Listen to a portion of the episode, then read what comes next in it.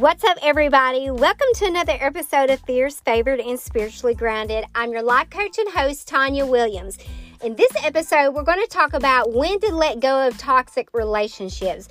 Now, let's just be honest, we've all had them, whether it be a marriage, um, a boyfriend girlfriend relationship, a significant other, friendships um, that toxic person that's in your family and things like that. And, you know, in 2020, we went through some pretty devastating things. You know, we're still in a pandemic, and although this is my first episode into the new year, I usually like to try to come on and be a little more encouraging and talk about your goals and things like that at the beginning of the year.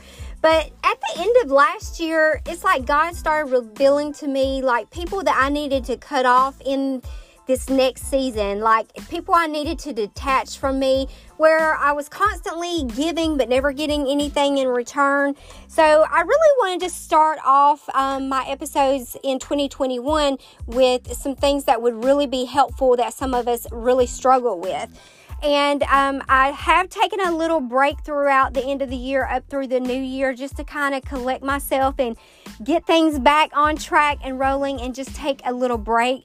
So let's dive right in. Let's not waste any more time. We're just going to, you know, just go right into it. And, you know, like anybody else, you know, if life really ran like a storybook, you know, like the person or whoever it is that you have a toxic relationship with was um, to fall in love with that person, we would not. It would not be the person who broke us. Sadly, humans tend to be a little bit more human than that. You know, we fall in love, we commit, we get hurt over and over, but we stay. And you know, people need people, but sometimes it costs, and the cost is so heavy, especially when it's a toxic relationship and the breakage can be so far reaching.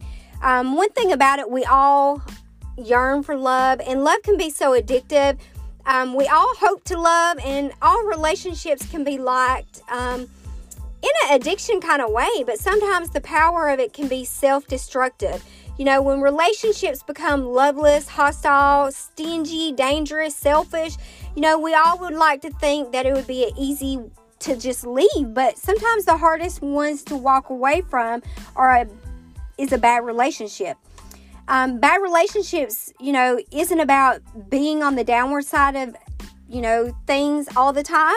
Um, it's one that consistently steals your joy and follows you around with a undeniable claimer that isn't how it's meant to be.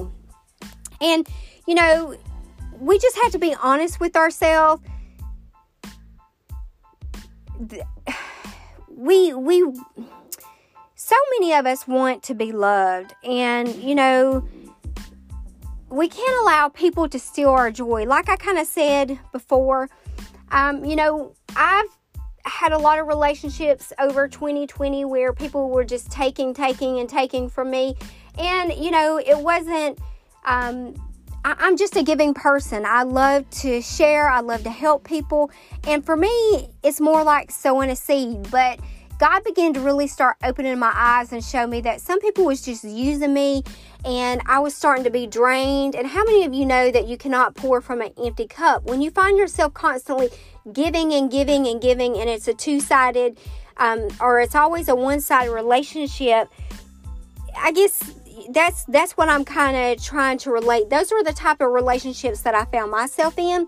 So I want to kind of tell you when to recognize when to let go you know, sometimes the signs are clear. Um, it could be emotional, it could be physical, it could be constant criticism, lying, you know, emotional starvation, lack of security connection, you know, distance between the two of you. Or, like I said, in a friendship where one person's always giving and the other one's always taking. Um, but whatever it is, if it involves where there's important needs, always stay hungry for one or both people in the relationship, then you're usually, that's a sign, that's like a red flag. You know, sometimes there are circumstances that make living difficult, and sometimes those there's nothing in your way except you. So, some of the signs that you might be addicted to a relationship are you know it's bad, but you stay. You want more for yourself, but you stay. Um, there are important needs in you that are so hungry, and you know but you stay. you know, you've tried ending the relationship before, but the pain of being on your own always brings you back, so you stay. so, what do you do when leaving feels as bad as staying? So, I'm going to give you a couple tips. Y'all know that's what I do. So, the first one is you got to be present. Um, the pull to live in the past or in the future can be spectacular, but the energy to move forward exists fully in the present. So it's always there, but you have to be in the present to access it. So to do this fully, experience the relationship as it is without needing to change or control it. So if you can actually do that and don't feel like you always have to change something or control it, then you're probably in a pretty good place. You know, this might be scary, particularly if you're in an environment where you're in a hostile or lonely, but the only way to be okay with leaving what you have is to fully experience how broken you are. I don't know about you guys, but I've definitely been in those relationships where I've been so broken to the point to where I've like told God, you can have it, take it. I don't want it anymore. If this is how I got to feel in it, then I would rather be without it. So that's that's when you know that is it's time to go. Number two, you got to keep track. Keep a record of how you feel in the relationship, both good and bad. You know, all relationships have ups and downs, but if writing isn't your thing, take a photo of your face at the same time every day. I know that sounds crazy, but you'll if you look at the picture, you'll see it in your eyes. Photos and journaling will capture the intimate part of you, you know, the day to day detail in your relationships and set a time during period weeks or months at the end. You know, look over your photos or your writings and you can kind of see if you're being drained. Um, you know, is your looks or what you're writing down, is it faded? You know, is things just seem like it's getting worse over time? Number three, be aware of what's happening in your body. Your body always tries to tell you something. For me, like when I'm going through some kind of change or um, like for instance i don't know if i'm the only woman that experiences this but anytime i'm going through change and it's um, god has got me on a new journey i go through this thing with my hair. I want to cut it i want to color it i want to change it I want to do all these things. So, but our body does the same thing because the connection between the mind and the body is a powerful one. And if you shut down the messages that are coming from your mind, your body will take over. But there's going to always be warning signs um, to really warn you of these things. Um, there may be sensations, heaviness, heartache, tension. And the way it works, you know, your body will start to slow down. You know, there may be physical pain. Does it ache? Does it feel heavy, restless, tired, drained? Do you feel your body just withering, uh, scrunched as though it's, you know, holding you back? If your body could speak, what would it be saying to you? So try to finish this sentence. Try to say, My body is blank, whatever fits you, tired, hurting, whatever. Now keep your ending, but replace the words, My body is, I am, or my life is. Notice what happens when you do that. Number four, how do you avoid the truth? Notice what you do to shift away from your reality. Are there unhealthy behaviors you do to stop from feeling bad? Or maybe are there healthy behaviors that you do in unhealthy ways? So try to stay um, staying with the discomfort rather than avoiding it. How many times do I ha- have to tell you guys that you're not growing if you're not being stretched? Sometimes it does hurt, but when we contain the pain, that's the wisdom, the courage, and the strength that you need to find the happier version of yourself and life. And you guys know I'm all about helping you become the best version of yourself. Number five, give it a deadline. You know, it's easy to forget to how long you've been living with what you don't want, hoping that one day it'll be better, but pick your one day. Let it be six weeks, six months, whatever feels right for you. In that time, give the relationship everything you have. Remember, we can only work on us, we can't change others. But once that day that you've decided comes, be honest and act from a place of strength, self respect, and self love, and the answer will be right in front of you. Number six, be selfish. I know this is hard for women because we wear so many hats and we are givers and not takers. But the way we think about selfishness is broken. Selfishness is about recognizing what you need and doing what you can to meet those needs And sometimes there will be a fallout about it, but there'll also be a fallout by ignoring it and not being selfish for yourself. So you matter, your needs matter, and you know, it always has. Sometimes that will mean putting yourself first on your list. This is even more important if it's the only list that you have at all because we spend so much time putting everybody else before us. So it's time we start putting ourselves first sometimes. Number seven, be honest about your part. So, is there anything you can do to put the relationship back on track? It takes guts to open up, and um, you know what you might need to do is to react differently, or you know, but of course, just because there is things that you may recognize that may hurt but just you you have to decide whether it's a direction you want to move in. Um, so you have to really just come to grasp with is it you or the other person? So for instance just be honest with yourself. If there's areas that you need to improve face it put on your big girl panties and just attack it.